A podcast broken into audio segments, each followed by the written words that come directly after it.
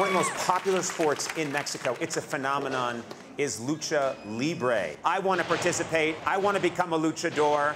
So I'm asking a terrific luchador, Cassandro, to help me out. Cassandro, thank you so much. It's important if I'm a luchador that I have a character. Normally, when we do this, our gears, it represents a part of us. So whatever I wear must represent who I really am or a part of my true character. Yeah, because if you lose your mask, you're done for life. Oh, if I'm unmasked, then my career is over.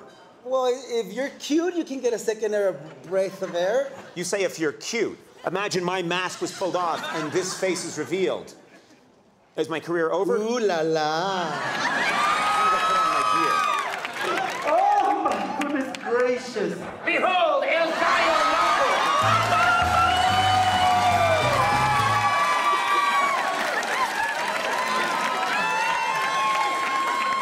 Loco!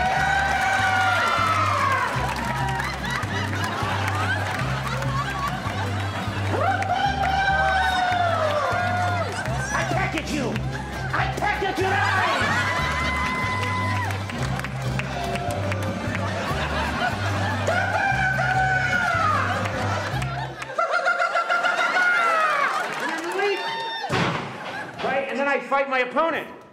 Uh,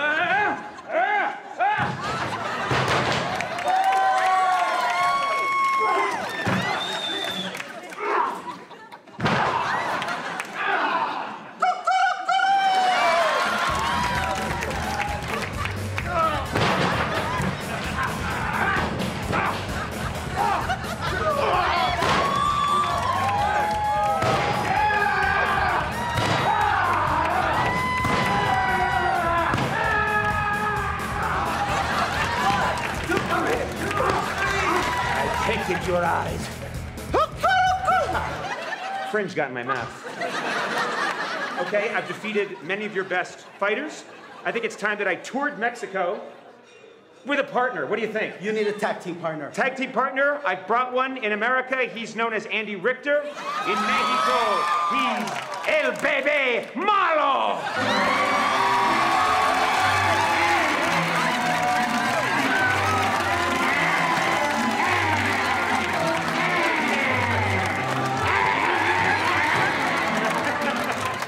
Tell us about your character. What's what's the whole idea behind El Bebe Well, Malo? what kind of person would hit a baby? Yeah.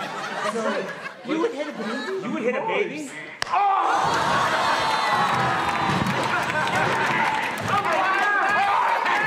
Leave him alone! He's just a baby! A baby's on the floor crying and defenseless, and you struck him.